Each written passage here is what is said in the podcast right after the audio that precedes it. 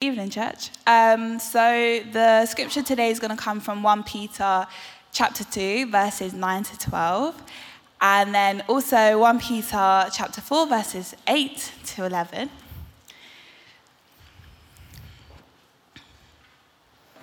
So, as it reads, You are a chosen people, a royal priesthood, a holy nation God's special possession, that you may declare the praises of him who called you out of darkness into his wonderful light.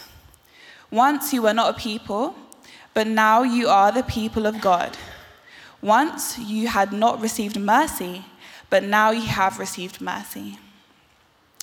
Dear friends, I urge you, as foreigners and exiles, to abstain from sinful desires which wage war against your soul live such good lives among the pagans that, though they accuse you of doing wrong, they may see your good deeds and glorify God on the day he visits us.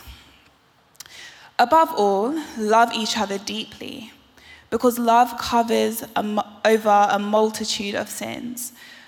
Offer hospitality to one another without grumbling. Each of you should use whatever gift you have received to serve others as faithful stewards of God's grace in its various forms. If anyone speaks, they should do so as one who speaks the very words of God. If anyone serves, they should do so with the strength God provides, so that in all things God may be praised through Jesus Christ. To him be the glory and the power forever and ever. Amen. This is the word of God. Thank you, Candace, and thank you to Piwa. That uh, testimony was awesome, wasn't it? That could just be our sermon for tonight. Well, last week, um, Stephen continued our series on holiness, and he was considering the irresistible goodness of Jesus Christ. And if you hadn't had a chance to hear that, I really recommend that you listen to it. But we know that our culture often struggles with words like holiness and morality. It's not uncommon, is it, for people in the media to be heard saying, My morality is my business. Your morality, your holiness limits my freedom. I don't really want to know anything about your rules and your regulations. And I'm sure we'll agree that it's true the call to follow rules and regulations is an unattractive appeal to living a life of virtue. It was hardly this that enchanted Peter and the other disciples. No, they were captivated by a person and by the joy of that relationship with Jesus Christ, which is what is firing up Peter in this letter written later in his life. He's showing that as goodness grips us, grips our imagination, it can change how we act. And our goodness can then influence friends and colleagues. It can even evangelize the world. Isn't this true of certain people who've had an impact on each one of us? Haven't we all experienced a couple of people in our lives who've radiated a goodness that has touched us? I mean, I think of uh, Jeff, the accountant, who ran my first Alpha group. And uh, Jeff worked in Soho uh, in London, uh, where I also work, not one of the most salubrious areas, but uh, we both worked there. And while our Alpha group was running, Jeff one day invited me to lunch in this amazing restaurant, and we had a slap up meal at his expense. And that testimony of his generosity, his goodness, it, it put a whole new human face on Jeff to me, and it made my heart soft and more receptive to the gospel. Well, turning to this passage, what we first see here is that Peter says our holiness is positional. Peter says that at salvation we are made holy, that something has been done to us and in us and for us. Once you were not, he says, but now you are. Once you had not received, but now you have received. God has made saints of us. God has made holy people of us. And that word saints, it's never used in the Old Testament. never used of men and women, but it is used 67 times in the New Testament.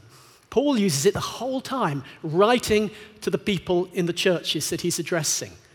Even the misbehaving rabble in the Corinthian church, he calls them, he calls us saints. And our sainthood, our goodness, isn't predicated on our performance, it's positional in God's eyes. So Paul says of God in Ephesians 1 4, for he chose us in him before the creation of the world to be holy and blameless in his sight. That's what we are. We are holy and blameless in his sight. There's a lovely children's book, Millions, by Frank Cottrell Boyce. And in it, there's a nine year old boy called Damian. Damian has just lost his mum, she's died. And Damian's obsession in life, his drive, is to become a saint. He wants to be entirely good. And he's kind of trying to research how he should do this. And uh, he, he says this that there's no patron saint, he's just found out, of estate agents, because no estate agent has ever become a saint. There have been saints who were sailors, blacksmiths, soldiers, bakers, teachers, housewives, swineherds, kings, even. But in the whole of history, not one estate agent ever became a saint. It makes you think. But if you follow Jesus Christ, you are a saint, even if you're an estate agent. That's a joke.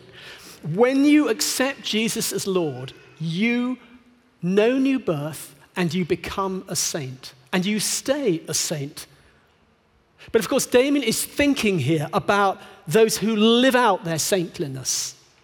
Because our holiness isn't just positional. In this passage, we also see it's personal. It's lived out by each one of us. It happens to be lived out in a granular way. As well as being a saint, made one by God, we need to become a saint.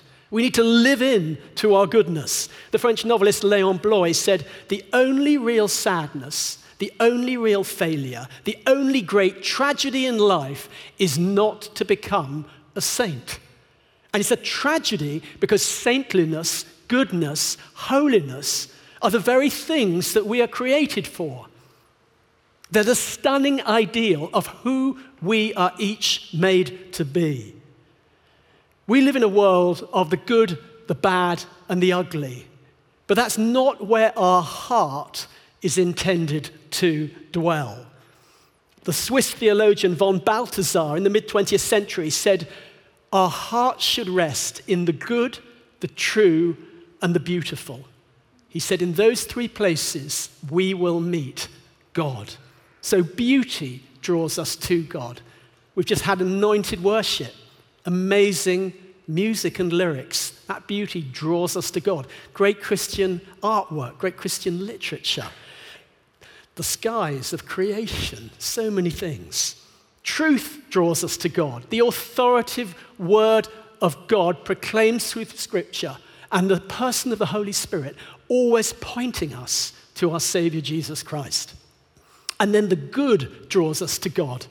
In the contagious example of people living beautiful lives, good lives, noble sacrificial lives, the, the Bonhoeffers of the world, the Mother Teresa's of the world, the uh, elders in our own community here who show kindness to so many people and act as pillars in this community.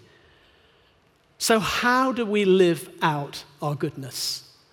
That's what Peter's considering. How do we cash in the blank check of holiness that God has written for each one of us? Well, we do, we do things. We're not just holy in our being, we do things. At salvation, something was done for us, and now Jesus' sacrifice exerts some kind of moral expectation on us. So we make active choices for the good. Peter says, love each other, show hospitality to one another, serve others. Our goodness is lived out, it's tested in the arena of our personal relationships. Anyone can be a saint in the privacy of his or her bedroom. It's up close and personal that it gets a little bit more tricky. And what we learn from this passage about living out goodness is three things. Peter focuses on loving, hosting, and serving. So let's start with loving. The apologist Fulton Sheen said, It doesn't need much time to make sense, it only takes much love. Much love given from our hearts. Peter says here to his readers, Love each other deeply. And that word deeply in the Greek, it means at full stretch. It means like the outstretched legs of a galloping horse. In other words, live and love to the full, at full tilt, to the hilt. Does your love operate at full horsepower? Peter's saying it should. Now, it's easy to love those that we're instinctively drawn to, isn't it? But what about when it's a little bit more challenging with people who we find difficult? That requires more love from us, more energy, more commitment. And how do we love a person that we find difficult?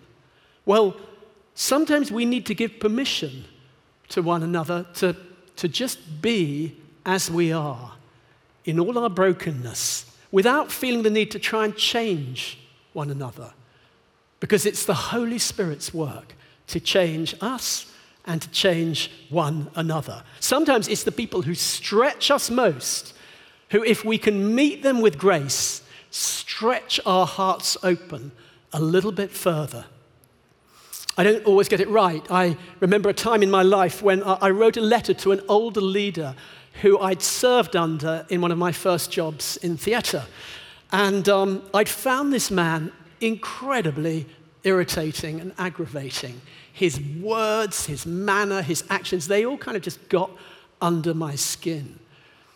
And it was about 10 years later that I realized oh, hold on. He's triggering feelings in me from another unresolved relationship in my life.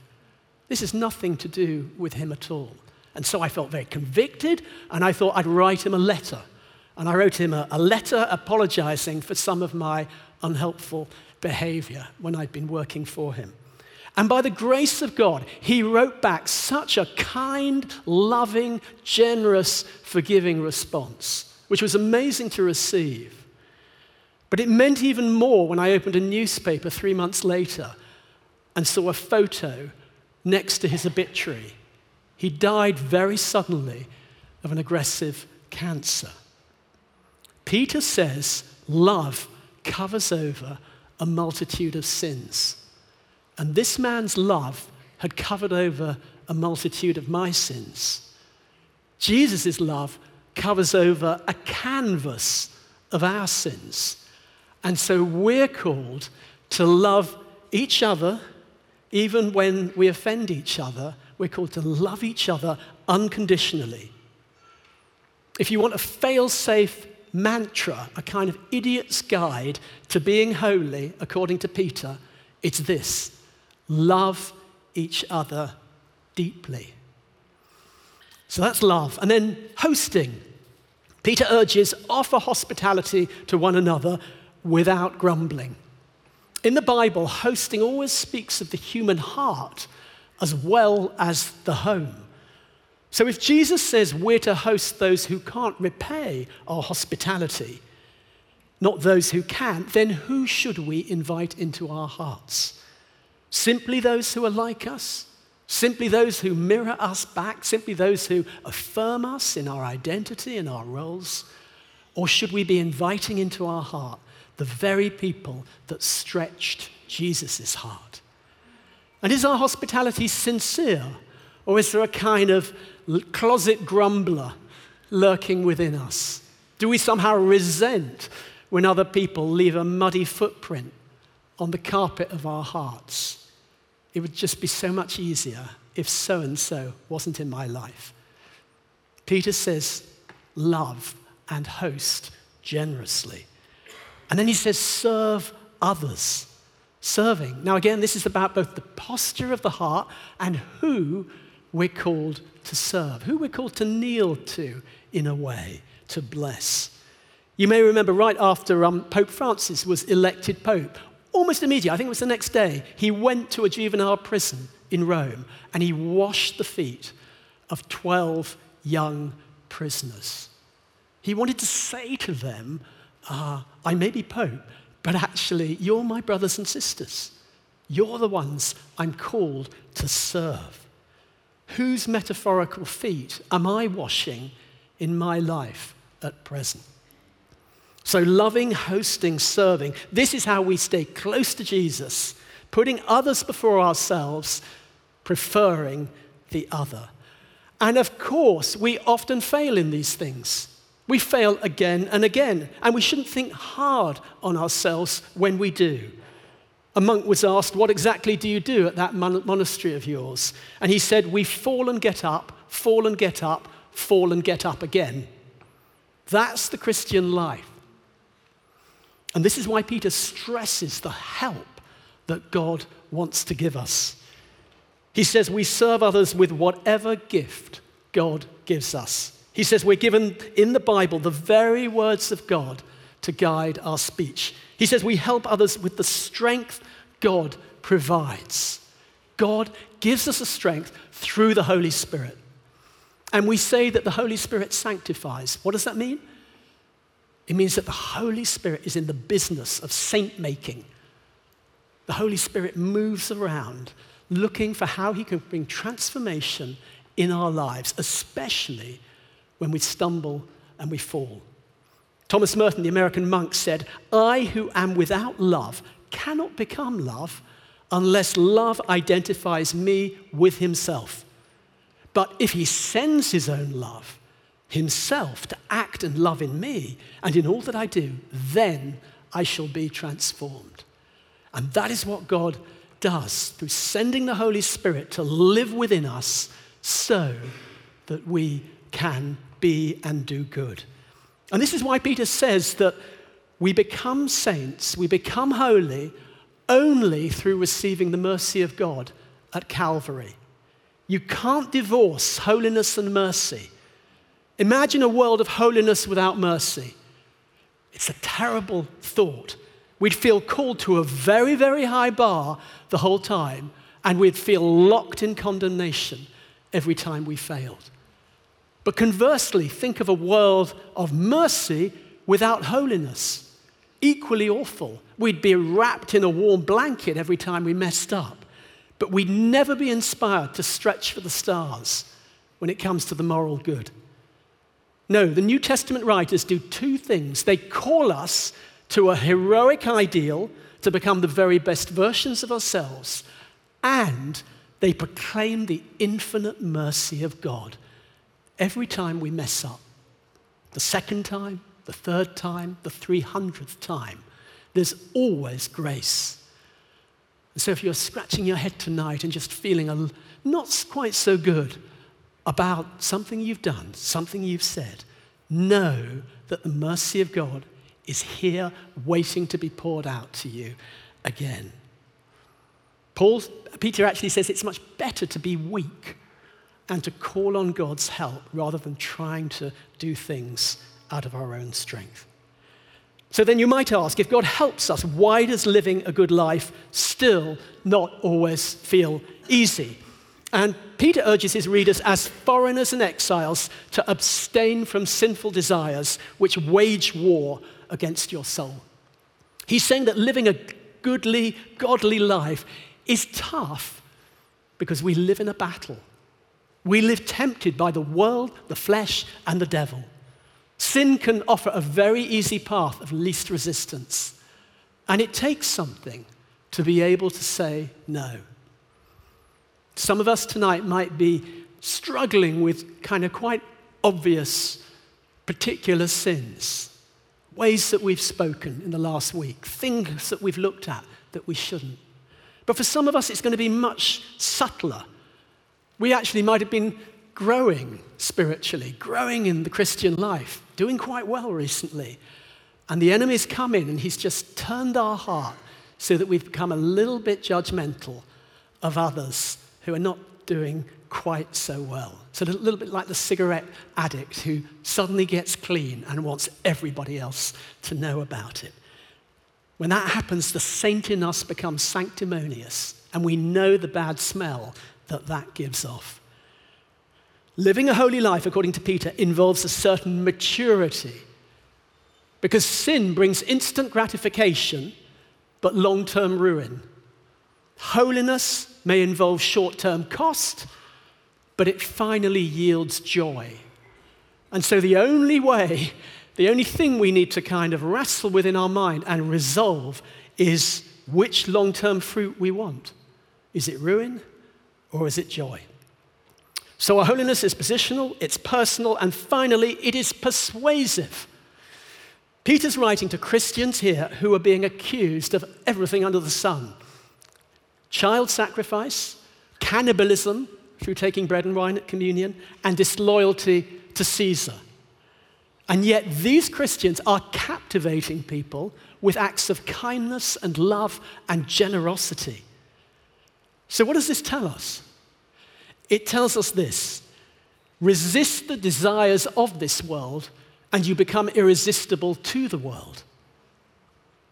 When Peter says, live such good lives among the pagans that they may see your good deeds, the word he uses for good, kalos, it means beautiful. It means winsome. It means contagiously attractive. In other words, a morally good life is persuasive because it flows out of a joy in Jesus Christ. Without this joy, our goodness lacks credibility.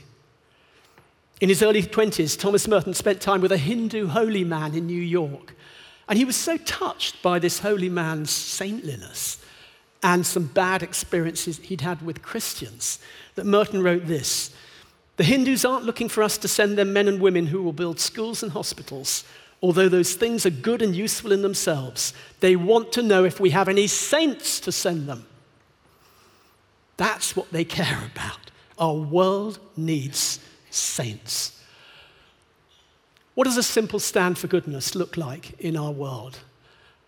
In 2008, I interviewed uh, a guy called Francis Collins in the USA.